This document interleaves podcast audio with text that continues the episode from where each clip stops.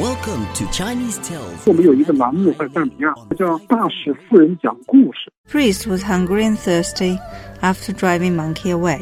四十八岁的南庚虚，在万里之外的非洲创办了广播电台，传递中国的声音。”。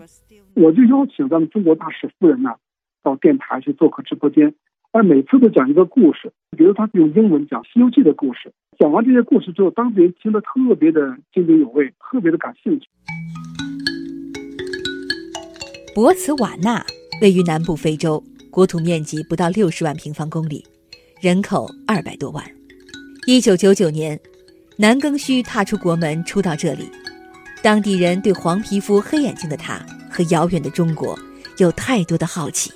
大部分的非洲人其实对中国的印象和了解还停留在非常久远的一个时代，比如说李小龙的电影啊。我的同事有一年就问我，他南先生，你回国能不能给我拍几张照片？你告诉我，中国有没有像钻石大楼这么高的楼？那你知道吗？他们钻石大楼一共才十几层。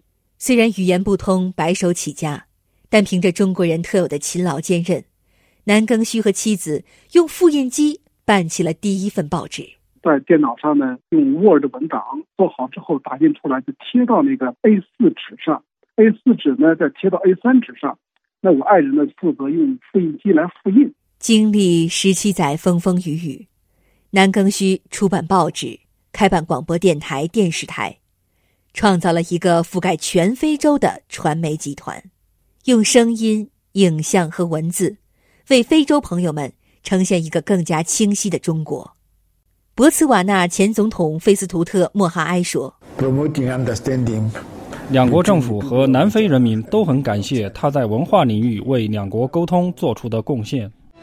二零一四年九月十二日，抽调三十名同志，组成中国人民解放军援塞医疗队。由中国企业承建的肯尼亚蒙内标轨铁路通车仪式，五月三十一号在蒙巴萨举行。仪式是在。据说坦赞铁路是当时中国在海外做过的最大的工程项目。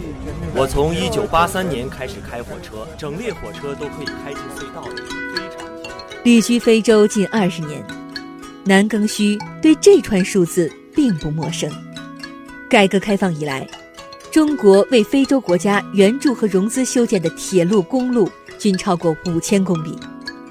二零一六年十月，由中国承建的非洲第一条电气化铁路亚吉铁路开通；二零一七年五月，蒙内铁路开通。这两大世纪工程被誉为友谊合作之路和繁荣发展之路。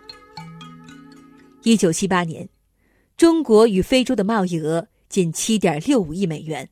二零一七年。中国与非洲进出口总额一千七百亿美元，四十年增长了二百二十多倍。非洲正是因为由各个方面组成的这么一个多彩的非洲，少不了中国人的贡献。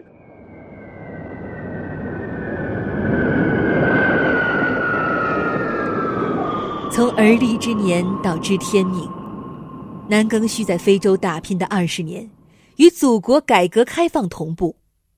每一次回国，目不暇接的各种变化，让南庚虚感慨万千。可能今年你回来，这条街还在；明年这就变成立交桥了。所以说，现在你回到国内的时候就有点懵。国家发展太快了，我每次一回来，我说你看，我的身上没有一分钱，我就带一个手机，甚至买红薯我都不用拿现金了。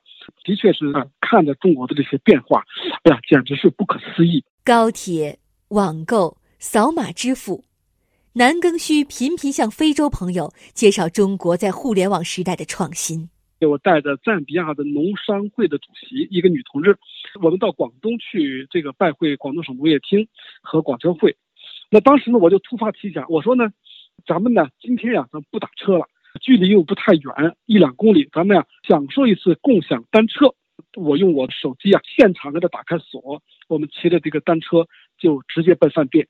哎，让他感受到非常的棒。他把这个事情呢拿到四十年发展巨变，南庚戌见证了祖国的腾飞进步，充满了中国人的自豪和幸福。十年前我带着非洲的朋友回中国去，也无非就是去打打长城。现在我每次回国，带领我们的呃外国朋友坐高铁，这时候必须要他去，因为我觉得高铁的速度也代表着了中国的速度。